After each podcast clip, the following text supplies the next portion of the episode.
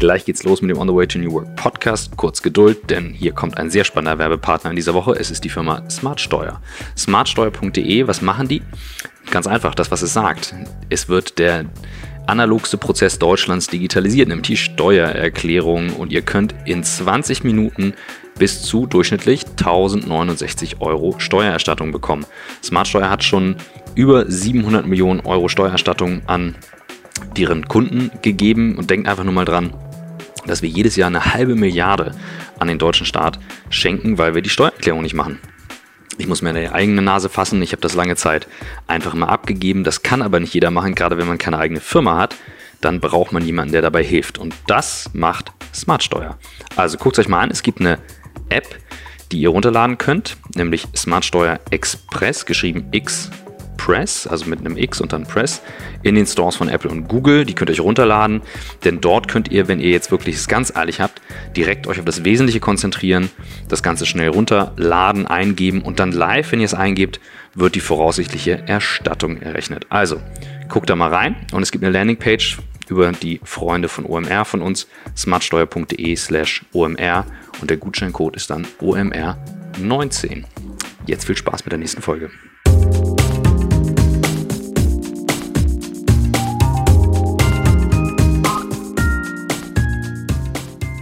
Herzlich willkommen zum On the Way to New Work Podcast. Leider krankheitlich immer noch gehandicapt. Christoph heute nicht dabei. Berlin-Tag, was wir ab und zu mal machen. Und ich bin heute zu Gast beim Generalsekretär der SPD, Lars Klingbeil. Hallo, vielen Dank, dass ich dabei sein darf. Ich freue mich außerordentlich. Ich glaube, unsere Hörerinnen und Hörer auch. Ähm, für die, die immer wieder zuhören, den mag aufgefallen sein, du bist jetzt der zweite Politiker, den wir haben und äh, zum zweiten Mal von der SPD, um vielleicht äh, einigen aufgeregten Posts vorwegzugreifen. Wir werden auch noch andere Parteien hier haben, aber wir haben uns beide auch auf das Feedback, was wir bekommen haben, hin äh, vorgenommen, politischer zu werden. Ähm, nicht unbedingt, indem wir jetzt selber schon die politischen Thesen an die Wand malen, aber dass wir sie kennenlernen. Und ähm, Mirko Kaminski, ein gemeinsamer Bekannter ähm, und Freund, hat uns vermittelt. Äh, Mirko war selber schon zu Gast bei uns im Podcast und als er mich gefragt hat, ob ich mir vorstellen könnte, dass wir sprechen, habe ich mich sehr, sehr gefreut und äh, bin heute das erste Mal hier in diesen äh, traditionsreichen und heiligen Hallen und freue mich, dass wir das Gespräch führen. Genau, herzlich willkommen und schöner Gruß an Mirko und auch an ihn vielen Dank. Super. Ja. Ähm, erzähl doch mal, wie du, also ich sag mal, unsere Hörer können das ja jetzt nicht sehen, die sehen nachher unser Foto.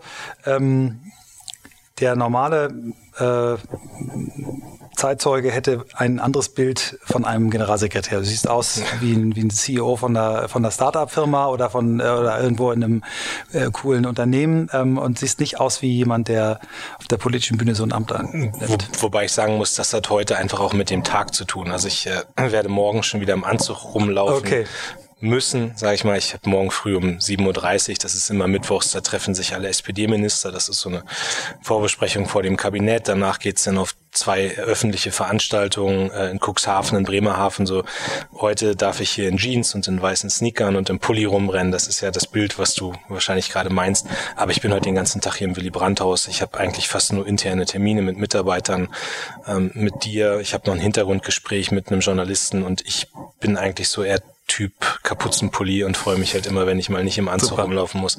Und äh, da gucke ich auch immer genau in den Kalender, wann geht das eigentlich. Aber es ist auch schon klar, klar, wenn ich dann irgendwie mit den Ministern unterwegs bin oder das öffentliche Termine, dann ist das Sakko mal mit dabei auch. Ja. Wie bist du hingekommen? Weil die Krawatte, die Krawatte ja? ist nie dabei. Die Krawatte ist nie dabei. Die Krawatte trage ich wirklich, wenn ich bei der Bundeswehr bin auf Termin oder wenn ich ja. wirklich mal äh, dann zu wirklich richtig hohen, wichtigen staatspolitischen Veranstaltungen gehen muss.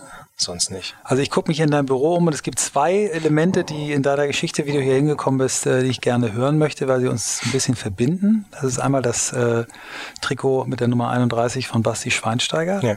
mein Lieblingsfußballspieler. Sehr gut. Und die äh, Gibson Les Paul die in der Ecke steht.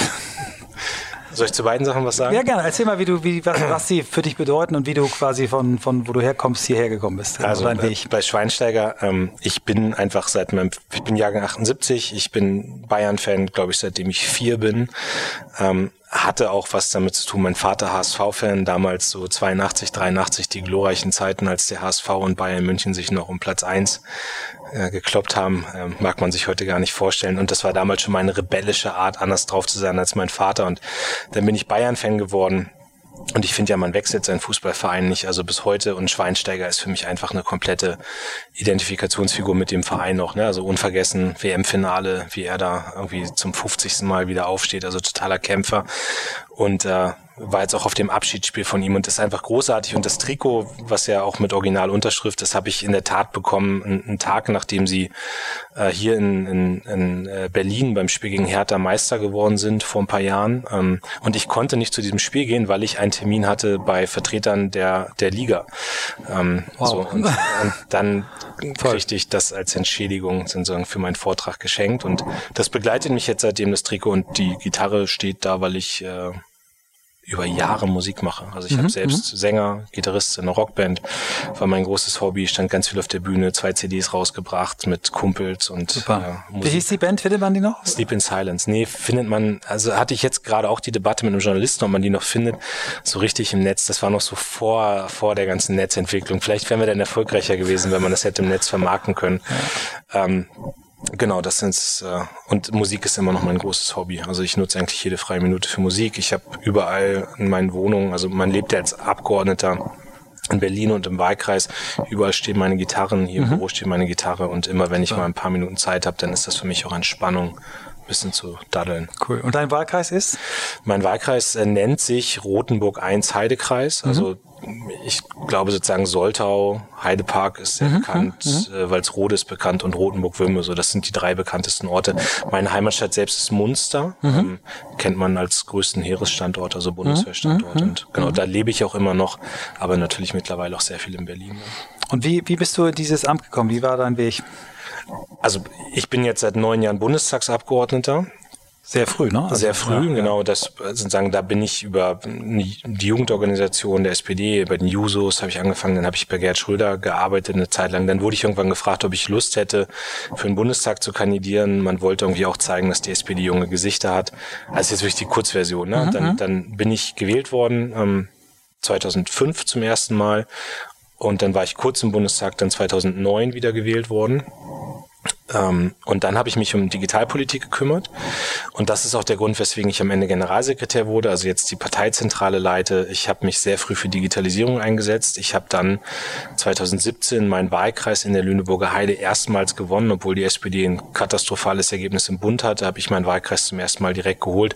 Und die beiden Faktoren haben wohl dazu geführt, dass Martin Schulz mich damals gefragt hat, ob ich nicht Lust hätte, die SPD neu aufzustellen, zu modernisieren, äh, ins digitale Zeitalter zu führen. So, das sind die Dinge, an denen ich jetzt gerade arbeite. Und das ist jetzt wirklich die, die mhm, komplett mhm. kurze Variante oder Version, weswegen ich hier heute im Willy Brandt-Haus sitze. Toll. Wir, wir bohren, oder ich gehe mhm. geh gerne noch mal ein bisschen auch zurück, dass wir auch die, die äh, übersprungenen Teile vielleicht noch mitkriegen. Äh, in welchem Alter hast du das erste Mal gemerkt, dass Politik für dich ein Thema ist? Na, also ich habe schon ich habe erst Politik gemacht und dann gemerkt, dass es Politik ist. Vielleicht, also mhm. ich, ich war mhm. Schülersprecher, ich habe bei mir im Gymnasium immer Partys organisiert, was also natürlich unpolitisch ist, aber du übernimmst schon Verantwortung mhm. für andere. Also du machst was für Gesellschaft. Und dann gab es so zwei, drei Dinge, die mich politisiert haben. Also es gab Bildungsreformen damals in Niedersachsen, gegen die habe ich gestreikt. Also ich habe den die Schule quasi lahmgelegt. Wir haben drei Tage, also wir haben es Aktionstage, kein Streik genannt, aber wir haben gegen die Bildungspolitik der Landesregierung demonstriert. Was waren die Punkte? Warum habt ihr demonstriert? Was hat euch gestört? Also die Klassen wurden größer in Niedersachsen, mhm. die Lehrer mussten länger arbeiten. Also es war eine Mehrbelastung der Lehrer und, und wir hatten Sorge, dass unser Unterricht schlechter wird, dadurch, dass einfach mehr Leute in der Klasse sind. Mhm. Ja.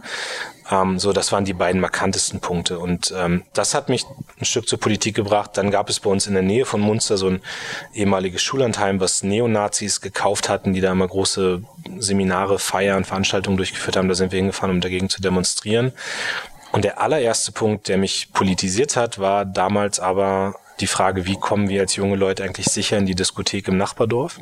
Also wir hatten schwere Verkehrsunfälle, es gab dann eine Jahrgangskameradin, die querschnittsgelähmt war, es gab einen tödlichen Unfall und das hatte alles immer damit zu tun, dass du halt nicht diese Infrastruktur im ländlichen Raum hast, dass du mal eben ins Nachbardorf kommst. Ähm, und dann haben wir uns als Schülervertretung für einen Diskobus eingesetzt und das haben wir mit Unterstützung der Parteien hingekriegt. Mhm. Ähm, und das hat mich zum ersten Mal so an die Politik Kontakt, rangebracht. Ja, und, ja. und alle drei Beispiele stehen eigentlich dafür, dass man was verändern will, dass man sich einbringt, dass man sich einmischt und am Ende auch wirklich was erreicht. Also mhm, mhm. ähm, die Bildungsreformen wurden nachher abgemildert, das Nazi-Zentrum wurde geschlossen und der Diskobus ist gekommen. So das, Super. So, das hat ja, Spaß gemacht und und das meine ich halt damit. Ne? Ich habe das damals noch gar nicht bewusst als Politik jetzt wahrgenommen. Also ich, ich, ich war jetzt in meiner Definition noch lange kein Politiker, sondern ich habe mich für was eingesetzt, was mich gesellschaftlich umgetrieben hat und das und am Ende warst du dann halt in der Politik drin. Mhm. Also, mhm.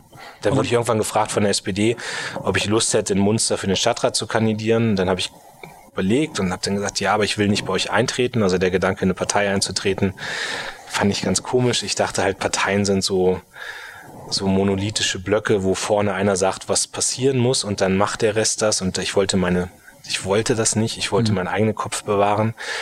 Heute als Generalsekretär würde ich mir manchmal wünschen, dass es so ist, ne? dass man vorne was sagt und der Rest macht das dann und ich merke, dass es ja. eben genau nicht so ist. Und ähm, dann habe ich das erste Mal kandidiert auf der Liste der SPD, aber als Parteiloser. Also das haben sie auch zugelassen, haben gesagt, du darfst bei uns kandidieren und dann habe ich aber alle kennengelernt und mich ganz viel mit der SPD auseinandergesetzt und bin dann auch eingetreten in die SPD. Super. Das war so Ende 96. Und ähm, 96 bis hierhin, äh, doch schon über 20 Jahre. Ja. Äh, Digitalisierung war ja wahrscheinlich 96 noch nicht das Hauptthema, sondern andere Themen. Was waren so die Themen, die du inhaltlich ähm, besetzt hast äh, oder hattest, bevor du jetzt das Thema Digitalisierung dir genommen hast? Also ich habe ganz viel Außen- und Sicherheitspolitik gemacht. Mhm. Ähm, das ist auch das Dritte, was du hier im Büro übersehen hast. Da vorne ist eine oh. Originalausgabe der New York Times vom, äh, von 9-11 quasi, wo ich in New York gelebt habe, in Manhattan gelebt habe, diese Anschläge live miterleben musste auch. Du hast das gesehen quasi quasi auch. Du, also ich ja. habe nicht den Moment gesehen, als die Flugzeuge eingeschlagen sind, aber, aber ich war zwei Kilometer entfernt und habe die brennenden Türme gesehen äh, und habe danach dann einfach auch die die Wochen noch in New York gelebt in Manhattan und habe da einfach ganz viel mitgekriegt und das hat mich sehr geprägt in meiner politischen Blickwinkel. Also ich habe sehr viel amerikanische Außenpolitik, Sicherheitspolitik gemacht. Ich habe mich sehr stark mit der Bundeswehr, obwohl ich selbst Zivildienst geleistet habe, auseinandergesetzt, auch als Munsteraner. Mhm. Und das sind so die eigentlichen Themen gewesen, äh, mit denen ich immer politisch aktiv. Also ich war auch äh, neben der ähm, Digitalpolitik acht Jahre lang im Verteidigungsausschuss. Wow. Und habe da dann ganz viel zu gemacht. Also das ist mein Hauptthema eigentlich. Und dann kam Digitalisierung irgendwie dazu. Genau. Und jetzt hast du natürlich eine, eine Verantwortung, die, die äh, gigantisch groß ist. Also vielleicht kannst du für den Teil, für den etwas unpolitischeren Teil unserer Zuhörerinnen und Zuhörer nochmal erklären, was eigentlich ein, ein Generalsekretär alles so macht. Also was, was ist so dein Bereich? Wie groß ist dein, dein oder euer Apparat, den ihr hier in Berlin habt? Vielleicht erzählst du mal ein bisschen so zur Einordnung. Genau, also wir sind ja hier im Willy Brandt-Haus. Ähm, das ist die Parteizentrale. Hier sind knapp über 200 Mitarbeiter und ich bin quasi derjenige, der dieses Willy Brandt-Haus leitet. Ähm, in all dem, was passiert. Ne? Also politische Kampagnen, jetzt gerade die Europawahl, ähm, aber natürlich auch Vorbereitung Bundestagswahl.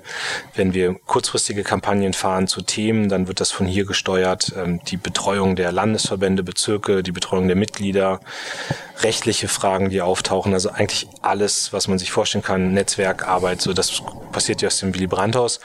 Und wie gesagt, das steuere ich. Und das Zweite ist dann, dass ich natürlich auch die Außenvertretung der Partei mache. Da ist Andrea Nahles auch für da, da sind die stellvertretenden Parteivorsitzenden für da, aber eben auch der Generalsekretär, also von Fernsehen, Radio, Podcast, mhm, mhm. Zeitung, alles. Mm, dann bin ich will ich als dritte Aufgabe definieren, sehr viel unterwegs, also an der Parteibasis. Allein jetzt diese Woche, glaube ich, bin ich eigentlich fünf Tage unterwegs im Land und besuche halt die Parteibasis vor Ort, Parteitage, mache Veranstaltungen mit Bundestagskollegen. Und der vierte Bereich ist so die, die Entwicklung der Partei. Ne? Also das, wie muss eine SPD sich programmatisch aufstellen, wie muss sie sich organisationspolitisch aufstellen. Das würde ich mal so als die vier Hauptaufgaben eines Generalsekretärs dann noch bewerten. Und ab und zu muss man auf den politischen Gegner noch mal ein bisschen draufschlagen. Das klingt nach einem äh, wirklich sehr spannenden, sehr, aber auch sehr breiten oder sehr arbeitsintensiven äh, Arbeitsumfang mit auch teilweise ja äh, konfliktär stehenden Themen. Ne? Also ich meine, wenn du so ein Apparat mit 200 Leuten führen sollst, gleichzeitig aber auch äh, in der Basis unterwegs sein sollst, auch strategisch arbeiten, also wie, wie kriegst du das hin? Wie organisierst du dich selbst? Naja, das, äh, das ist schon ein enormer Konflikt. Ne? Ich meine, ich bin jetzt ja knapp über einem Jahr Generalsekretär und eigentlich musst du erstmal lernen, permanent Leute, also zu enttäuschen ist vielleicht hart, aber du musst lernen, permanent Leuten zu sagen, kann ich nicht, geht nicht. Also weil du hast einfach für jeden Tag so viele Anfragen, dass du das niemals unterbringen kannst. Ne? Und ich, mhm. wir haben neulich mal geguckt, also ich habe, ich, ich weiß jetzt die genauen Zahlen nicht, aber so ungefähr bis Ende des Jahres hast du noch so 30, 40 freie Abende und hast aber 80 Anfragen. So, das ist ungefähr das Verhältnis. Und das heißt, du musst halt immer auch auswählen, was du machst. Und ähm, es ist natürlich auch eine enorme Aufgabe, Privatleben zu organisieren in dem Job, was für mich sehr, sehr wichtig ist, ähm, weil ohne das Private mhm. könnte ich auch gar nicht so gut durch diesen Job durchkommen, wenn ich mhm. nicht diese Auszeiten noch hätte. Und und das heißt, du musst erstmal lernen zu priorisieren, du musst lernen, auch sagen Leuten sehr ehrlich zu sagen, geht nicht, ich krieg das nicht hin. Früher war ich immer so, dass ich gesagt habe, irgendwie kriegst du es hin, irgendwie wenn du ein bisschen noch schiebst und da schiebst, so, dann kriegst du alles untergebracht und das geht halt nicht mehr. Und da muss man sehr Klartext dann noch reden. Priorisieren ist das Wichtige und dann aber auch wirklich lernen, äh, damit zu leben, dass man Leuten einfach auch, auch dass man sie enttäuschen muss bei Terminanfragen. Mhm. Ja. Wie, äh, wie, wie arbeitest du jetzt mit deinem äh, Führungsteam, was du hier hast? Wie, wie oft siehst du die? Habt ihr, was für Routinen habt ihr, um, um euch abzugleichen? Ich habe ja, um es bei mir noch ein bisschen mhm. komplizierter zu machen, ich habe ja mehrere Teams. Dadurch, dass mhm. ich zwei Jobs habe, ich bin Generalsekretär und ich bin Bundestagsabgeordneter. Stimmt, da haben wir noch was vergessen, so, genau. Und, ähm, ja. und das heißt, ich habe hier im Willy Brandt-Haus mein Führungsteam, ich habe hier ein enges Team ähm, mit einem Büroleiter, einer persönlichen Referentin, noch zwei weiteren Referenten, einer Pressesprecherin und ähm, und dann eben noch die, diejenigen, die für mich Termine machen und die ganze Organisation machen hier im Büro. Ähm, da versuchen wir zweimal die Woche zusammenzusitzen und dann noch Dinge zu planen. Ähm, und dann habe ich ein Team im Bundestag, mit dem ich ähm, dann eher Telefonschalten mache, auch ein, zwei Mal die Woche. Und dann habe ich noch ein Team im Wahlkreis, was für mich da ja äh, die ähm, Vertretung vor Ort ist. Und mit denen läuft dann auch vieles über Telefon. Also das mhm. sind sagen viel über Telefonkonferenzen. Aber dieser Austausch ist schon wichtig, ne? dass man mit den Leuten noch permanent in Kontakt ist, dass man alles mitbekommt, dass man äh, dass man noch reagieren kann. Aber diese ganze Koordinierung, das ist schon mhm. Wahnsinn, was da alles dazu gekommen ist. Ja. Hast du überhaupt noch Zeit, also sagen wir, drei, vier oder sagen wir, ein paar Stunden in der Woche überhaupt klar und alleine zu denken oder bist du, bist du komplett, äh, komplett fremdgesteuert? Das musst du eigentlich immer irgendwie auch deinem Kalender gehorchen? Mm, ich habe am Anfang eine Phase gehabt im Amt des Generalsekretärs, wo ich zugelassen habe, dass mein Kalender einfach geplant wird und dass mhm. er voll gemacht wird. Und dann habe ich aber irgendwann interveniert und habe gesagt, das geht nicht. Also, weil mir genau diese Zeit fehlt. Ich bin jemand, der, ich muss mal lesen, ich muss mal Leute treffen, mit denen ich auch länger als 60 Minuten reden kann. Ich brauche neue Ideen, ich muss den Akku voll machen. Und solche Phasen baue ich mir ein. Und das, mhm. das funktioniert nicht, indem ich an meinen Kalender rangehe und sage, jetzt machen wir mal einen freien Abend, sondern mein Team weiß, ähm, dass sie mir einen Abend die Woche genau für sowas frei halten sollen, dass sie auch wissen, ich brauche mal Runden, ich treffe mich sehr gerne mit Künstlern, ich treffe mich mit Leuten aus der Digitalszene. Ich war jetzt gerade zwei Tage auch bei der South by Southwest, mhm. wo ich einfach gemerkt habe, der Akku ist dann voll, wenn du nach zwei Tagen da ganz viele Gespräche führst ähm, also ich brauche solche Räume und die organisiere ich mir und es gibt Standards in der Terminplanung, die mein Team dann noch einhält mhm. und die wissen dann genau solche Sachen werden da verankert und da ist der Platz für da. Aber es würde nie kurzfristig funktionieren. Also was nicht geht, ist, dass ich montags auf die Idee komme, ich brauche am Donnerstag mal so eine Runde und dann keine ja. Chance. Ja. Wir kommen nachher nochmal äh, auf die South by Southwest. Fangen wir mal nochmal mit dem, mit dem Thema Digitalisierung hm. an. Ähm, als du das, als du diese Aufgabe übernommen hast, äh, wo war die Partei da und was ist so, was hast du so quasi als Handlungsbedarf erkannt und wo steht ihr vielleicht jetzt beim Thema Digitalisierung? Also wenn ich jetzt mal ganz zurückgucke, von neun Jahren, als ich mhm. in der Fraktion dafür zuständig wurde, war noch gar nichts da mhm. bei dem mhm. Thema. Also ich bin jetzt nur auf der inhaltlichen Ebene und nicht bei den, bei den Arbeitsweisen, aber damals war es gerade so, die Piraten hatten angefangen, die mhm. Netzsperren zu bekämpfen keiner hatte in den traditionellen Parteien so richtig verstanden, worum es eigentlich ging. Und wir standen ganz am Anfang so. Und das war, das war aber nicht nur ich, das waren dann auch so Leute wie Dorothee Bär, die heute Staatsministerin im Bundeskanzleramt für Digitalisierung ist, oder ähm, Jimmy Schulz, ein äh, sehr toller äh, Kollege der FDP, der jetzt wieder im Bundestag drin ist, oder Manuel Höferlin auch von der FDP, Konstantin von Notz von den Grünen. Und wir haben dann damals im Bundestag alle eine riesige Chance gekriegt, weil es 2009 eine Enquete-Kommission, also so eine Fachkommission mhm, Internet und digitale Gesellschaft gab, wo wir 17 Abgeordnete waren und 17 Sachverständige. Also da waren dann Leute von der Bitkom oder ähm, Markus Beckedahl von netzpolitik.org, Konstanze Kurz vom Chaos Computer Club mhm, oder Alba Freude, der auch sich damals sehr stark gegen die Netzsperren eingesetzt hat. Also so eine, so eine wirklich total spannende Runde und wir haben dreieinhalb Jahre getagt über die Entwicklung der digitalen Gesellschaft und haben am Ende so 2000 Seiten Bericht. Und damit haben wir den Bundestag schon verändert. Also wir haben dieses Thema reingeholt. Es hat sich dann noch in der Legislatur danach, 2013, so ein eigener Ausschuss gegründet Und heute ist Netzpolitik, Digitalpolitik schon in jedem Bereich verankert. Also du redest im Wirtschaftsausschuss, im Bildungsausschuss, im Umweltausschuss, im Verteidigungsausschuss. Überall gibt es eine digitalpolitische Komponente. Also das, da würde ich schon sagen, hat sich vieles verändert, auch wenn natürlich ich immer sehe, dass man in entscheidenden Momenten, heute der Tag, an dem wir aufnehmen, ist ja der Tag, an dem gerade das Europäische Parlament über die Uploadfilter entschieden hat, was ich für eine falsche Entscheidung halte, die da mhm, getroffen wurde. Also es gibt halt schon noch viele Entscheidungen, die ich kritisiere kritisiere und wo ich sage, da sind wir noch nicht so weit, dass wir am Ende dann noch die richtigen Entscheidungen treffen. Das ist so das Inhaltliche und das der Stellenwert des Themas hat generell an Bedeutung äh, gewonnen, aber auch Arbeitsformen haben sich verändert. Mhm. Also jetzt auch mal vor acht Jahren hat das Fax im Bundestag noch eine richtig große Rolle gespielt. Ne? Also ich glaube, es ist jetzt immer noch in jedem Büro ein Fax so im Bundestag. Ähm, also im Bundestag, nicht hier im Willy Brandt-Haus. ich gucke gerade so, nein, ich sehe keinen. bestimmt auch noch irgendwo welche. Ähm, aber es hat sich in der Arbeit auch vieles digitalisiert. Ne? Und Parlament ist immer noch nicht so weit, wie man eigentlich sein könnte. Also es, uns fehlt immer noch das Equipment für Videokonferenzen und, und, und solche Sachen. Und es passiert ganz viel auf diesem Faktor Präsenz. Also das hat mhm. immer noch eine sehr hohe Bedeutung aber da zieht, glaube ich, auch langsam so ein neues Denken ein. Und was ich dann halt merke, also das würde ich auch unter diesen Aspekt der Digitalisierung packen, dass sich die Rolle von Bundestagsabgeordneten oder Politikern generell mit Digitalisierung gewandelt hat. Also früher mhm. waren wir halt, also ein Abgeordneter ist zwei Wochen im Monat in seinem Wahlkreis und die anderen zwei Wochen in Berlin. Und in diesen zwei Wochen, die man in Berlin war, hattest du faktisch ja kaum Kontakt zu den Leuten im Wahlkreis. Also die haben einen Brief geschrieben oder sonst was. Aber heute kannst du die Menschen in Echtzeit teilhaben lassen an allen mhm, Dingen, die mhm. da passieren. Also ich merke das auch bei mir als Generalsekretär, wenn ich, ich mache so ganz viel Instagram Q&A oder Facebook Live Sachen. Ähm, ich bin einfach ansprechbar. Ich berichte bei Instagram über meinen Job und da kriegen schon viel mehr mit, was eigentlich so ein Politiker macht. Also das ist vielleicht so die dritte mhm. Säule neben diesem organisatorischen, wie, wie eigentlich unsere Arbeit auch in der, in den Außenwirkungen wahrgenommen wird. Und da hat sich extrem viel verändert. Die, die Arbeit, sagen wir jetzt in der Partei, äh, in der Fraktion miteinander, hat sich das auch geändert? Ist das äh, immer noch E-Mail plus PDF oder ist es jetzt schon Cloud und äh, Messenger und äh Nee, es ist noch E-Mail und PDF. Ja. Also das, wo, ja, wobei ich so merke, untereinander also informelle Strukturen. Mhm. Ne? Ich habe so WhatsApp-Gruppen mit okay. Bundestagskollegen, Trema-Gruppen natürlich. Also mhm. ähm, auch ja, also bestimmte, also wir haben ja auch dann Organe in der Fraktion, Geschäftsführer, Fraktionsvorstand oder sowas, da gibt's dann schon Trema-Gruppen, in denen man sich auch austauscht und Dinge austauscht. Also das ist schon moderner geworden, ähm, aber es ist, glaube ich, noch nicht da, wo man wenn man in die Wirtschaft guckt, wo man sein könnte in mhm. Organisationsform.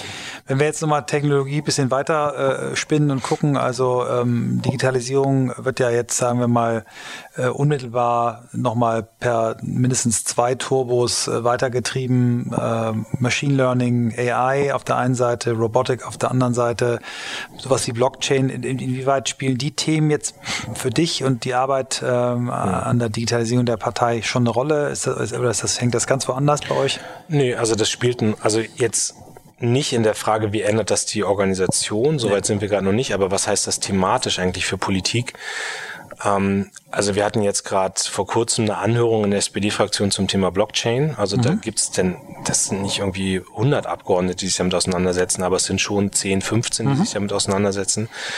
Und AI ist ein großes Thema. Wir haben jetzt gerade im Bundestag auch eine äh, wieder so eine Enquete-Kommission zum Thema mhm. künstliche Intelligenz, wo auch jetzt ein paar meiner Kollegen dann drin arbeiten. Und ich merke, dass ich mit diesem Thema dauerhaft konfrontiert bin. Ich schreibe da auch sehr viel zu. Also mhm. für mich ist das auch so ein Thema, wo ich finde, dass Deutschland gerade die Zukunft völlig verpennt und wo ich Druck mache, auch als junger Politiker, dass wir da hinterherkommen. Ich war vor Weihnachten noch mal zwei Tage in China, habe mir da die Entwicklung angeguckt und es ist so, also niemand will die chinesische Entwicklung hier in Deutschland, aber du kriegst schon Tränen in den Augen, wenn du siehst, wie die da wie die da einfach richtig Kohle und Manpower und, mhm. und Energie reinstecken und, und wir. Wenn ein Konzern mehr äh, in AI investiert als unser ganzes Land, ne? Genau. Mhm. Ja, und, und dieses Bewusstsein auch dafür, dass die Frage, wer künstliche Intelligenz gestaltet und wer da vorne ist, das sind diejenigen, die halt Arbeitsplätze und Wirtschaftswachstum der Zukunft auch haben werden. Und, und wir sind ja in Deutschland immer so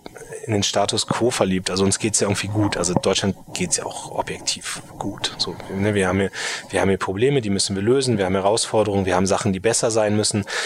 Aber ich habe noch kein Land getroffen, wo ich lieber leben will. Und, und, und, und trotzdem, glaube ich, lehnen wir uns immer so zurück und denken, das ist ja alles Gott gegeben, dass es so bleibt. Und, und da ist meine große Sorge, dass wir den Wettkampf gerade verpassen. Mhm. Dass wir also am Ende auch gegen das Silicon Valley und China ja, einfach so viel, äh, so viel Rückstand haben, dass wir die nicht mehr aufholen können. Mhm. Und eigentlich wäre das ja ein riesiges europäisches Projekt auch, zu sagen, wir, wir setzen jetzt mal ganz viel auf die Entwicklung von KI. Ja, ähm, würde mich mal eure Perspektive interessieren. Äh, es gibt ja die unterschiedlichen Studien. Äh, Roboter schaffen neue Arbeitsplätze, AI schafft neue oder nicht, wird weniger. Habt ihr äh, Studien, die ihr immer wieder zitiert, wo ihr sagt, das ist unsere Perspektive darauf oder seid ihr selber auch noch am Suchen der richtigen, der richtigen Zahlen? Also das gibt es auch kontroverse Diskussionen ja. in der SPD. Ich, ähm, ich weiß, dass Andrea Nahles, als sie Arbeitsministerin war, die hatte ja so einen Prozess angestoßen zum Thema neue Arbeit. Arbeit 4.0. Und die haben immer Studien gehabt, wo sie gesagt haben, die Arbeit geht nicht aus. Also das sozusagen auch das, was meine Überzeugung ist, ohne dass ich es empirisch belegen kann. Ich, also ich glaube, dass Arbeit sich verändert. Ich glaube, dass wir eine sehr große Debatte über Arbeitszeit führen müssen, auch in diesem Land, über Verteilung von Arbeit. Ich sehe das, also ich mache es jetzt mal gar nicht an mir als Person fest, aber ich sehe es auch in meinem privaten Umfeld, wo Leute 60, 70 Stunden arbeiten und da eigentlich keinen Bock mehr drauf haben. Also äh, du hast Bedürfnisse wie Privatleben, Family, äh, auch mh, hm, naja, dieser ganze künstlerische Bereich, wo man vielleicht sagt, da würde ich gerne mal auch Zeit reinstecken und solche Sachen mhm. entdecken. Also da, da gibt es, glaube ich, große Debatten, die vor uns liegen, was ich auch als riesige Chance für meine Partei sehe. Und, äh, und trotzdem glaube ich, dass es nicht so sein wird, dass du auf einmal keine Arbeit mehr in der Gesellschaft mhm. hast. Also soziale Sachen werden wichtiger werden, es werden neue Jobs entstehen. Aber dazu kommt eben auch eine Debatte über Arbeitszeitverteilung. Und ich habe selbst ja mal vor einem halben Jahr so den Vorschlag gemacht, äh, das ist auch kontrovers diskutiert worden in der SPD, dass man sagt, also ich hatte das Grundeinkommensjahr genannt, mhm. Mhm. dass man halt sagt, mit jedem Jahr, dass du arbeitest, sparst du einen Monat an und nach äh, sechs Jahren kannst du ein halbes Jahr frei nehmen oder nach zwölf Jahr nimmt ein Jahr frei machen. Also du sparst quasi beim Start dann auch eine Bezahlung an für dieses Jahr ähm, weil ich auch glaube, dass dieser Wunsch, sich mal neu zu orientieren, sich vorzubilden, andere Dinge im Leben zu machen, dass der enorm wachsen wird den nächsten Jahren. Ich finde das eine, eine, eine, großartige Idee. Ich finde vor allen Dingen gut, äh, dass du dich da äh, sag mal, aus der Deckung wagst und, und Diskussionsbeitrag gibst. Ne? Also mir ist das, mir ist die Diskussion über das Thema Grundeinkommen viel zu schwarz-weiß. Ne? Mhm. Die Leute, die sagen, muss auf jeden Fall, äh, und die anderen, die sagen, Untergang des Abendlandes. Ich habe ähm, einen Autor, ich weiß nicht, ob du von dem mal äh, gehört hast, Benedikt Herles, der hat Zukunftsblind geschrieben, ganz ja. tolles Buch, äh, schicke ich dir mal ein Exemplar. Ja. 34-jähriger ähm, junger Mann mit äh, einem Zehn-Punkte-Programm, was er so quasi der Regierung mit auf den Weg gibt, sehr stark auch die digitale Bildung und so weiter, äh, der, der sagt, er würde ein Modell empfehlen, äh, bedingtes Grundeinkommen. Er sagt, er hat es dann so erklärt mit Organisationen über Blockchain und Social Coins, wenn du mhm. die Arbeit, die nämlich nicht weniger wird, also die soziale Arbeit, wo wir ja merken, dass wir viel zu wenig äh, haben, mhm. ähm, dass du das machst und dafür das dann, dann auch in Geld umwandeln kannst. Was ich sage jetzt nicht, das ist der einzige Weg, aber es ist eben auch ein Beitrag. Und die, ich vermisse so ein bisschen die, die ernst gemeinte Diskussion Diskussion damit oder auch so Test Testdinge, dass man mhm. sagt, man probiert mal Sachen aus. Ne? Ja. Darum ging es mir in der Debatte. Also weil ich schon auch gemerkt habe, die Fronten sind total verhärtet. Also ich persönlich habe immer die Einschätzung, dass Arbeit sehr zentral ist im Leben und mhm. ähm, ich, also auch um das einfach mal deutlich zu sagen, ich ich, man denkt ja häufig beim bedingungslosen Grundeinkommen, denke ich halt so an diese ganze Berliner Welt, die ich treffe. Also wo ich genau weiß, das sind alles Leute, wenn du denen monatlich Geld überweist, die verwirklichen sich damit. Also da habe ich gar kein, gar keine Angst oder gar keine Zweifel, dass die mit einem bedingungslosen Grundeinkommen in ihrem Leben total klarkommen würden. Nur ich kenne auch durch die Arbeit, die ich mache und durch das, wo ich unterwegs bin, auch die anderen Leute. Ja, also wo ich, wo ich glaube, wenn du denen monatlich Geld überweist und sagst, guck mal, wie du im Leben zurechtkommst, die werden total verloren. Also ja. so und und die brauchen auch jemanden, der mal Regeln einfordert und der ihnen auch Regeln mit auf den Weg gibt und ähm, so und, und trotzdem finde ich diese Debatte um das bedingungslose Grundeinkommen ja total spannend, weil es, glaube ich, auch für Umbrüche in der Arbeitswelt steht, weil es für Chancen in der Arbeitswelt steht, weil es auch am Ende eine große Chiffre ist für alles das, was wir in der bisherigen Arbeitswelt ja kritisieren. Also diese Verdichtung, immer mehr Druck, immer mehr Hetze, immer mehr, was erledigt werden muss und und und da eine Debatte in der Mitte zu führen, zu sagen, wie kann man Elemente von dem einen mit dem anderen verbinden, das war meine Idee mit diesem Grundeinkommensjahr, mhm. was ja auf Arbeit basierte. Also du musst erstmal arbeiten, um diese Ansprüche überhaupt zu haben. Und trotzdem nehme ich wahr, dass viele sagen, ey, wenn ich, jetzt hat man so Elternzeit und so, aber eigentlich würde ich gerne noch ein Jahr zu Hause bleiben und mein Kind aufwachsen sehen. Und oder ich möchte gerne nochmal was Neues lernen oder ich will ein Buch schreiben oder ich will ein Startup gründen. Und dass diese Wünsche in der Gesellschaft da sind, finde ich total klasse. Also das ist ja auch bereichernd für die ja. Gesellschaft. Und ja. da gibt's aber keine Zeitfenster für. Und, und diese Auszeiten, ähm, es gab dann so ein paar Journalisten, die haben geschrieben, Klingbeil schlägt ein Sabbatical vor, aber das ist ja nochmal anders, ja. Und, und, und das gibt's ja teilweise auch schon. Also ich, ein Freund von mir, der bei einem großen amerikanischen IT-Unternehmen arbeitet, der ähm, ja, der kann einfach für ein Jahr mal Pause machen. Das bieten die ihm an als Führungskraft. Aber in anderen Bereichen gibt's das halt nicht. Und ich sehe es auch nicht nur im Digitalbereich. Meine Idee war, dass auch die Pflegekraft sagen kann, sie macht mal ein halbes Jahr Pause und überlegt sich was anderes zu machen oder der Paketzusteller das machen kann. Ähm, und ich möchte gerne eigentlich diese Debatten irgendwie versöhnen und gucken, wie man mhm. gemeinsam mhm. hinkommt. Und die, die Idee von so einem sozialen Grundeinkommen, die kenne ich auch, ne, dass man sagt, Freiwilligenarbeit, ehrenamtliche Arbeit und das wird dann halt auch gesellschaftlich belohnt. Und da sind ganz spannende Ansätze und ich würde mir wünschen, dass man das noch offensiver aufgreift und mhm. diskutiert. Unser Podcast trägt ja die beiden Worte New Work, die hm. ja zu einem, zu einem Buzzword so gerade werden. Kannst du mit dem Begriff was anfangen? Hm, ja, aber ich merke natürlich auch in den Diskussionen, dass irgendwie alles drunter gepackt wird. Ne? Also wir haben jetzt gerade eine große Diskussion über das Recht auf mobiles Arbeiten. Das würden manche vielleicht drunter, mhm. der andere verwendet vielleicht darunter nur, dass er statt mit einem Fax jetzt mit einem PDF-Dokument arbeitet. Und andere sehen da vielleicht die große Debatte über das bedingungslose Grundeinkommen und, und, und sowas. Also es ist einfach ein Begriff, unter dem sich ganz viel subsumiert und wo mir noch nicht ganz klar ist, in welche Richtung die Diskussion läuft. Ja, also wir beobachten genau dasselbe. Ich hatte das ja im Vorgespräch erzählt. Also äh, du hast äh, Menschen, die schon alleine äh, durch eine Tischtennisplatte und Mate äh, Limo ähm, und und vielleicht ein lustiger Sitzsack schon meinen, sie würden ihren Mitarbeitern mhm. äh, und Mitarbeiterinnen New Work bieten. Und auf der anderen Seite gibt es dann so Utopisten wie der äh, Fritjof Bergmann, der den Begriff mal begründet hat und der ihn jetzt irgendwie ähm, Verweichten sieht und der, der eben sagt, eigentlich ist das anders gedacht gewesen. Ne? Also mhm. Arbeit wirklich zu erfinden. Ich habe vieles von dem, was du jetzt gerade gesagt hast, finde ich in seinen Texten wieder. Also, als, also er ist auch der absoluten Überzeugung, Arbeit geht nie aus. Ne? Mhm. Er hat äh, in den 80er Jahren Projekte gemacht mit, mit jungen ähm, äh, Straffälligen, äh, haben äh, Gärten auf, auf Dächern äh, gemacht. Äh, also er sagt, es gibt immer Arbeit. Also es, ja. es gibt, wir wird nie ausgehen. Das finde ich eine, eine, eine versöhnliche und schöne Perspektive. Und, und er sagt eben, er glaubt, dass, dass Arbeit ähm, die Kraft hat, auf der einen Seite Menschen, ähm, die negative Kraft, Menschen krank zu machen oder sogar zu töten. Auf der anderen Seite aber der größte mhm. Energietreiber zu sein. Und das, was er unter New Work versteht, er sagt, das muss schon verdammt guter Sex sein, damit der so gut ist wie diese Art zu arbeiten. Von daher ist das die Bandbreite ja. und, und ähm, wir haben in dem Gespräch, was wir mit ihm geführt haben, eben auch uns gefragt, welche Partei erkennt als erste, dass Arbeit eigentlich ein Thema ist, worüber du dich äh, nicht nur über Ängste und hier mhm. Arbeitsplätze gehen weg, sondern äh, wo du dich positiv eigentlich positionieren kannst. Also was, was ist die, die, die, ich habe natürlich ein bisschen gelesen auch gerade, was ihr in, in, jüngerer Zeit kommuniziert habt, aber was ist eure Perspektive zum Thema Arbeit? Das wollt ihr in Zukunft anders machen? Das ist eine große Frage und das ist auch noch nicht zu Ende erzählt mhm. in der SPD. Aber das, was ich mir wünsche, ist, dass die SPD, die ja die erste Partei war, die umfassend verstanden hat, wie Industrialisierung Gesellschaft verändert. Also da waren wir diejenigen, die das überzeugendste Konzept hatten, sonst wären wir nicht so stark gewesen, auch in dieser Zeit, dass genau das mit Digitalisierung passiert. Ja, also Digitalisierung ist gesellschaftspolitisch zu begreifen. Digitalisierung wird zu einem enormen Wandel führen. Und du hast ja also du hast ja mehrere Möglichkeiten, wie man auf diesen Wandel reagiert. Das eine ist irgendwie den Leuten einfach viel Glück zu wünschen und zu sagen, guckt, wie ihr zurechtkommt. Das kann niemals Anspruch der SPD sein. Kann auch nicht Anspruch der SPD sein, irgendwie zu sagen, wir negieren das alles und hoffen, dass es irgendwie an uns vorbeizieht oder so. Und dass jemand das Internet wieder abschaltet. Genau. Mhm. Ähm, so, und dann finde ich halt auch, sozusagen muss die SPD sich an einer Weiche entscheiden. Das ist die Frage, sehen wir das als Bedrohung oder als Chance?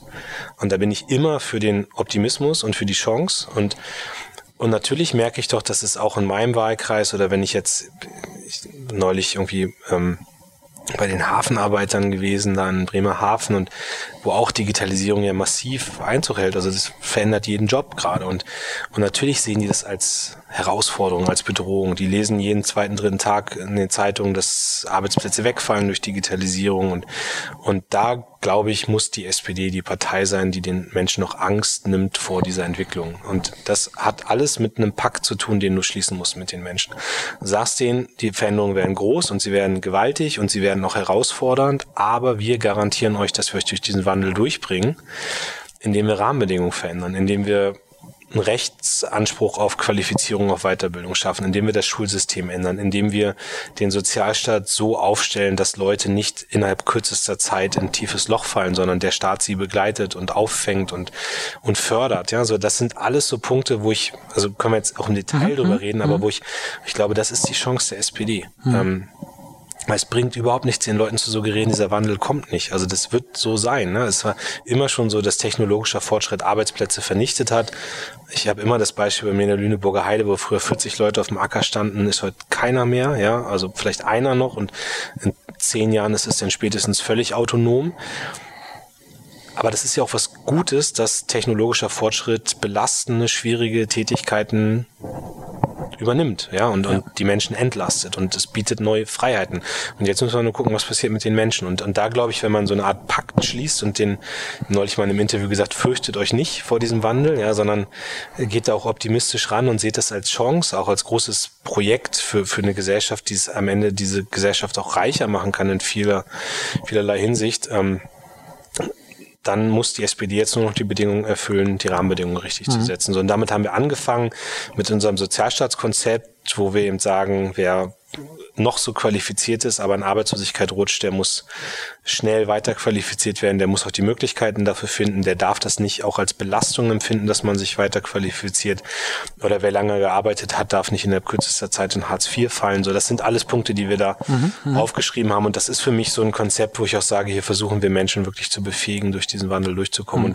Und, und dazu kommt eben dieses Recht auf Weiterbildung. Also das mhm. ist für mich eine der zentralen Punkte. Ich finde, das ist wunderschöne Über Überleitung zum Thema Bildung. Äh, auch das ist uns in den über 100 Podcast-Gesprächen immer wieder begegnet, äh, die, auch die Forderung von Unternehmern und, und, und, und Führungskräften äh, nach einer Überarbeitung äh, unserer Bildung. Ähm, viele Leute, die sich mit Bildung beschäftigen, sagen, dass das, was wir unseren Kindern beibringen und die Art und Weise, wie wir es beibringen, braucht dringend eine, hm. eine Reformierung. Wie, wie ist da gibt es da eine einheitliche Perspektive schon ähm, bei euch in der Partei oder wie ist deine Perspektive? Ja, wir, also ich glaube, wenn man jetzt so einen 75-jährigen Bildungspolitiker fragt in der SPD, dann hätte er noch eine andere Perspektive als ich. Ah, aber Schule leistet, glaube ich, heute nicht mehr an jeder Stelle das, was sie leisten müsste. Und das kann ich gar nicht mal als Vorwurf gegenüber den Lehrern definieren, sondern das hat damit zu tun, dass immer mehr Dinge auch aus den Familien, aus der Gesellschaft in die Schulen rein verlagert werden. Dann hast du Lehrpläne, die kommen noch aus einer vordigitalen Zeit. Dann hast du nicht die ideale IT-Ausstattung an den Schulen. Und, ähm, und wir haben ja vielfältig sogar die Situation, dass die Schüler mehr wissen als die Lehrer, was mhm. die digitale mhm. Entwicklung angeht. Und, und ich habe bei mir so sehr unterschiedliche Fälle auch vor Ort. Ne? Ich habe eine Schule in, in Fintel, ähm, das ist eine Apple-Modellschule. Jetzt muss mhm. ich einmal die Marke gerade nennen, ja. aber da hat halt jede Schülerin, jeder Schüler irgendwie ein Tablet oder ein iPad und ähm, da sind ganz viele junge Lehrer. Und da wird in, ich war jetzt zwei, dreimal da, da wird in ganz vielen Fächern wird das eingesetzt, der, sagen die digitalen Medien. Und dann hast du zehn Kilometer weiter eine Schule, einen Computerraum mit vier PCs, von denen, wenn du Glück hast, drei funktionieren. Und jetzt muss ich ja für mich nur mal die Frage beantworten, aus welcher Schule gehen die Schüler eigentlich besser vorbereitet in die Zukunft? Hm. So, ja, und ich meine, mir würden noch andere Dinge einfallen. Es muss auch gar nicht mehr der klassische Unterricht sein. Es muss vielleicht stärker projektbezogen sein. Es muss die Frage, ich glaube auch, dass Schule immer weniger Pauken sein ja, muss, sondern mehr. Also ist, genau, warum mehr. muss ich daran auswendig lernen? Also ja. Wissen ist ja kein Engpassfaktor mehr, ne? Also äh, du musst halt wissen, wo du Sachen findest genau. auch, ne? Und mhm. ich meine, selbst so eine Ansätze wie Bring Your Own Device und die Frage, wie setzt du da Sachen ein, finde ich spannend. Und auch jetzt gerade aktuell ist jetzt eine politische Debatte, aber wenn jetzt irgendwie die Schülerinnen und Schüler für Klimaschutz auf die Straße gehen, mhm. sage ich immer, ey, wahrscheinlich lernen die mehr, äh, so eine Demo zu organisieren, als vielleicht irgendwie an so einem Freitagmorgen in der Schule. So. Also das, ich mhm. glaube auch, dass denen das total viel bringt, wenn die das alles jetzt machen und da Verantwortung übernehmen. Hat aber auch mit meiner eigenen Biografie zu tun. Ähm, so und, und da, glaube ich, muss Bildung sich ändern. Und das heißt aber, dass dieser Digitalpakt, wo wir jetzt fünf Milliarden in die Hand nehmen, um Schulen besser auszustatten, das kann eigentlich nur der Anfang sein. Also mhm. du musst Schule anders begreifen heute, du musst Lehrer anders ausbilden, Lehrpläne verändern. Wir müssten eigentlich noch viel stärker auf diese Open Educational Resources setzen, wo wir auch wirklich Schüler und Eltern und Lehrer beteiligen an der Entwicklung von Bildungsmaterialien. Das bietet ja auch eine enorme Chance. Und dann mhm ich habe in den USA Projekte gesehen, wo die dann noch auf Gaming zum Beispiel setzen in der Schule, ja. Also total spannend, aber es taucht bei uns noch gar nicht auf, mhm. dass Computerspiele eingesetzt werden. Ja, ich fand den Satz, den du gesagt hast, sehr, sehr schön, dass äh, viele Schüler eben ja viel mehr wissen darüber als die Lehrer. Und ja. wo steht geschrieben, dass das so bleiben muss, dass die Lehrer mehr wissen müssen? Also wenn die Lehrer nur die Facilitator sind und dafür sorgen, dass die Schüler gemeinsam sich Dinge erarbeiten, ähm, kann das ja auch ein Ansatz sein. Also mein, mein ältester Sohn, der ist jetzt 23, hat gerade in Friedrichshafen an der Zeppelin seinen, seinen Bachelor gemacht. Also schon mal diese Uni, was ich so mitbekommen habe, hat einen sehr, sehr modernen Ansatz. Und der macht jetzt eben so ein Coding Bootcamp, ne, mhm. wo die in, in Gruppen gemeinsam eben programmieren lernen. Und er wird nicht Programmierer werden, dazu hat er dann vielleicht auch zu spät angefangen, aber er weiß, wenn er irgendwie äh, Thema Unternehmer werden oder Manager werden, dass er diese Leute verstehen muss und mit denen reden können muss. Und da das wäre übrigens echt mein Wunsch, dass man an jeder Schule auch die Möglichkeit hat, ähm, ein bisschen Coding zu lernen. Also jetzt gar nicht mal, also wie du gesagt hast, um Programmierer zu werden, aber einfach nur, weil ich glaube, es ist äh, Nico Luma, wo wir vorhin vor mhm, festgestellt haben, auch ein gemeinsamer Bekannter hat mal gesagt, das ist eigentlich die neue Fremdsprache, die man lernen ja. muss an den Schulen. Und, und da ist ganz viel dran. Ne? Also, also ein paar rudimentäre Kenntnisse zu haben, zu wissen, wie das alles funktioniert, wie Daten verarbeitet werden, was mit denen passiert, was passiert, wenn ich irgendwo meine Daten reinstelle. Und das ist so Basics, die auch an Schulen eigentlich heute gehören. Ja. Wie können wir mal ruhig ein bisschen äh, weiter jetzt, was, was auf die, die zukünftigen, die, die, die nächsten Wahlen, die kommen werden. Wie, wie seht ihr euch im Moment da aufgestellt? Ähm, was, was sind so die Herausforderungen, die ihr jetzt als, als Partei schnell lösen müsst, um, um quasi jetzt ähm, da einen positiven Schwung in die richtige Richtung zu kriegen? Wo, wo, wo sind jetzt so im Moment deine, deine Hauptfelder?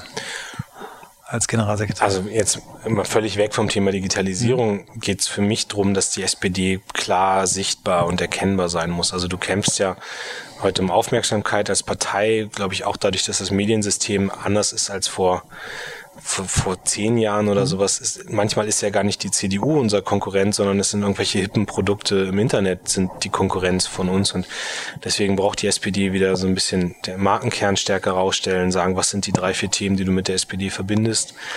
Ähm, dann natürlich auch ganz viel die Art und Weise, wie wir kommunizieren. Also ich baue hier gerade auch die Parteizentrale um in Richtung permanente Kampagnenfähigkeit und ähm, wir haben das jetzt bei der Europawahl, die jetzt ja am 26. Mai ist, äh, wir haben unseren Digitaletat äh, zwischen der Europawahl vor fünf Jahren und der jetzt verzwanzigfacht. Ne? Also wow. das, mhm. nee, äh, schon mal 80 sogar.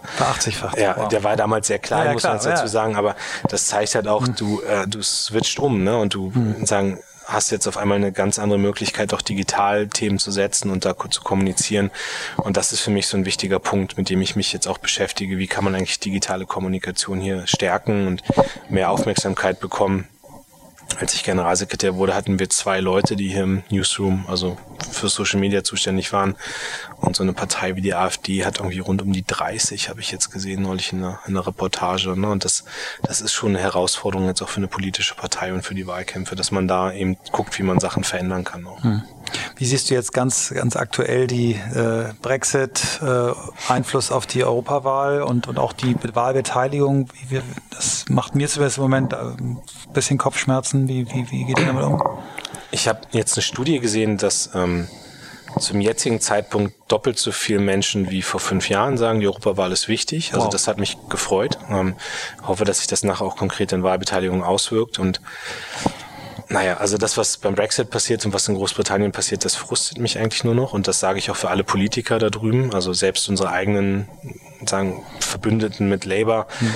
Ich habe das Gefühl, dass da niemand mehr verantwortungsvoll handelt, dass die alle nur ihr eigenes Spiel spielen und dass eigentlich mit so einem Kontinent und auch mit dem Staat Großbritannien jetzt irgendwie gerade ähm, verantwortungslos umgegangen wird. Also ich meine, da, da sind junge Leute, die eigentlich hier bleiben wollen und die wollen, dass man in der Europäischen Union bleibt und die werden gar nicht mehr gehört. Also ich fand diese Demo jetzt am Wochenende sehr beeindruckend, dass so viele auf der Straße waren. Ja. Genau. Und ich würde mir eigentlich wünschen, nachdem die Politik das jetzt völlig versemmelt hat, da drüben, dass man jetzt sagt, dann lasst die Bevölkerung noch ein zweites Mal abstimmen. Mhm. Und dann müssen wir hingehen. Und das ist auch mein Appell für die Europawahl, dass ich ähm, einfach glaube, wir haben jetzt an verschiedenen Stellen gesehen, Brexit, Trump, es gibt halt dieses, wir verlassen uns darauf, dass schon alles gut geht und da muss jeder und jede auch begreifen, dass die eigene Stimme sehr viel wert ist und sehr viel mhm. zählt. Und neulich auf einer Veranstaltung mal gesagt, ich, ich warne so vor diesem Tag nach der Europawahl, wo morgens alle wach werden und dann sieht man die Ergebnisse und dann und dann sagt jeder, boah, hätte ich mal mehr gemacht. Ne? Also ich, wenn ich jetzt mit amerikanischen Freunden rede, hat neulich einer gesagt, oh, wäre ich mal hingegangen, ne? wäre ich mal wählen gegangen. So, denn klar hätte der alleine nicht Trump verhindern können, aber wenn viele so denken, dann hätte man vielleicht auch was machen können und die Mehrheit der Leute ist ja hoch anständig und vernünftig und will ja. ein friedliches Europa und natürlich wünsche ich mir mal als Generalsekretär, dass alle Kreuz bei der SPD machen, so, ja, mache ich gar kein Hehl draus und überrascht auch niemanden, aber ein Zeichen zu setzen durch eine hohe Wahlbeteiligung, dass man diese ganzen Hetzer und Spalter und die, die Europa kaputt machen wollen, dass man die zurückdrängt, das wäre das wäre mein größter Wunsch. Ich habe äh, vor ein paar Tagen im ZDF eine Dokumentation äh, über die Rolle der sozialen Medien beim, mhm. beim Brexit äh, gesehen, war mir nicht bewusst. Natürlich kennen alle jetzt äh, Cambridge Analytica und den Einfluss auf, auf den Trump-Wahlkampf. Äh, aber was, was dort passiert ist, war mir nicht bewusst. Ähm, vielleicht nehmen wir das nochmal als, als, als einen, einen, einen der letzten Punkte. Wie siehst du die Rolle der sozialen Medien, die Verantwortung der Betreiber dieser Plattform und wie siehst du die, die Gefahr, dass auch jetzt in dieser Wahl massiv manipuliert wird? Also die Gefahr ist da, da sind wir uns auch bewusst, da achten wir auch drauf, da gibt es auch ein viel größeres Bewusstsein zu gucken, was sind Trends, die sich durchsetzen im Netz, wie agieren da Bots, äh, wie agieren noch einzelne Player. Ich meine, Steve Bannon ist jetzt in Brüssel, der Trump ins Amt gebracht hat und wir wissen noch nicht genau, was er davor hat, aber er wird sich auf jeden Fall in die Europawahl auch einmischen. Ne? Und wir haben natürlich auch sozusagen Hinweise, ähm, dass es genau solche Aktivitäten bei den Populisten gibt. Und das, auch das kriege ich aber weg durch ein Bewusstsein darüber, was passiert. Normal, weil die Mehrheit der Menschen im Netz ja auch hoch anständig ist. Aber ich merke selbst, wie es bei mir ist, ich habe auch immer keinen Bock, mich auf solche Diskussionen dann einzulassen, ne? wo du nur beleidigt wirst und wo ganz viel Hass ist und deswegen überlegen wir schon, wie man natürlich auch mit so einer Macht von, weil wir sind immer noch 450.000 Mitglieder in der SPD, dass du dann noch sagst, du setzt jetzt so eine Größe auch mal ein, um Diskussionen in eine andere Richtung zu lenken. Also ähm, das beschäftigt uns auch. Was die Plattform angeht, ähm, ist auch total spannend, weil ich natürlich an vielen Stellen sehe, dass Politik dann wieder mit so Forderungen kommt, die ich auch für überzogen halte. Mhm also sag mal, diese Debatte um das Netzwerkdurchsetzungsgesetz, da war ich auch nicht mit jedem Zungenschlag einverstanden, der da in der Diskussion drin war. Aber der Grundsatz natürlich, dass Facebook und gut Twitter vor allem und vielleicht ein bisschen noch Instagram, dass die eine Verantwortung tragen für das, was auf den Plattformen passiert, das sehe ich schon. So und ich kann zumindest erwarten, dass auf Dinge reagiert wird. Also wenn jetzt gerade da in Neuseeland dieser, dieser furchtbare Anschlag war und ja. Facebook braucht einfach eine lange. enorm lange Zeit, um dieses Video darunter zu kriegen, dann das geht nicht. Also das sind so Sachen, da erwarte ich von einem Milliardenkonzern, dass die genug Leute irgendwo sitzen haben, die auch reagieren dann, ja. Und, ähm, aber natürlich kann ich bestimmte Entscheidungen nicht sozusagen privatisieren und auf die Plattform ab, ab ähm, ab, ähm, jetzt fehlt mir das Wort, also abgeben quasi. Ja, abwälzen. Ab, äh, so. ja. Und auch, auch bei bestimmten Postings muss am Ende der Staat entscheiden, ob das rechtswidrig ist, ob man da agieren muss und so. Das, das können nur Gerichte. Aber sie haben eine Verantwortung und da müssen sie mehr machen, als das heute der Fall ist. Kommen wir nochmal auf, auf äh, Austin, South by Southwest. Was hast du in den Tagen, in denen du warst, was hat, was hat dich am meisten inspiriert, was du, was du gesehen hast? Oder was hat dir Angst gemacht? Angst hat mir da total wenig gemacht, aber ich, ähm, ich, hab, ich, als ich im Flieger zurücksaß, hatte ich irgendwie auch, habe ich so gemerkt, das war, war so zweieinhalb Tage war ich da, das war wie Urlaub. Also es war echt, also das Wetter war schön, es waren lauter nette Leute, die du getroffen hast. Und ich merkte, dass ich halt echt sehr, sehr inspiriert und gut gelaunt, akkuvoll getankt nach Hause bin. Ich habe mich dann auch mal gefragt, was ist eigentlich so das gewesen, was ich da konkret richtig gut gefunden habe. Und eigentlich gab es gar nicht so die eine Sache, sondern also was ich halt gut fand und ich bin jemand, ich habe das vorhin erzählt, ich mache Musik, ich liebe Musik, ich bin digitaler, ich liebe digitale Entwicklung und ich erlebe hier in Deutschland immer noch, dass zwischen beiden Sachen so eine Gräben sind. Also ne, entweder bist du für die Künstler oder du bist fürs Netz. So. Mhm. Und da habe ich erlebt, dass die schon viel weiter sind. Mhm. Also ich habe erlebt, dass dort miteinander so eine Kreativszene über Entwicklung diskutiert. Und das fand ich total inspirierend, Super, dass ja. es nicht diese Gräben sind. Zweiter Punkt, den ich auch spannend fand, und da komme ich aus meiner Politikerrolle nicht raus. Ich habe mir da so zwei, drei Präsidentschaftsbewerber der, der Demokraten noch angeguckt, Elizabeth Warren, die zum Beispiel da war. Mhm. Beat Rogue, der äh, nicht da war, aber bei dem so ein Film gestartet wurde, den ich total gut finde und der auch, glaube ich, auch mein Favorit ist. Mhm. Ähm, und die haben ganz viel über die Verantwortung von Plattformen auch diskutiert. Und da habe ich auch gemerkt, die sind weiter als wir. Also die diskutieren halt nicht über Upload-Filter, sondern die diskutieren ganz andere Dinge. Ne? Also von der Steuerpolitik angefangen bis hin zu der Frage, wie muss man eigentlich vielleicht da sogar Machtstrukturen zerschlagen. Ähm, also wo ich die Debatte viel progressiver und weiter fand als bei uns. Das ist so eine, das greifbare politische gewesen, aber diese grundsätzliche Stimmung zu sagen, du machst hier Musik, du redest über Digitalisierung, wir sitzen in einem Raum, wir diskutieren alle raus aus den Gräben ähm, und, und wir gestalten das gemeinsam. Das war so dieser Spirit von Austin und den fand ich total angenehm. Super. Wenn du heute äh, jungen Menschen, sagen wir mal so 14, 15, was mit auf den Weg geben würdest, was würdest du denen sagen? Was ist wichtig, wenn man jetzt so ins äh, Erwachsenenalter übertritt? Worauf sollen die Wert legen? Womit sollen die sich beschäftigen?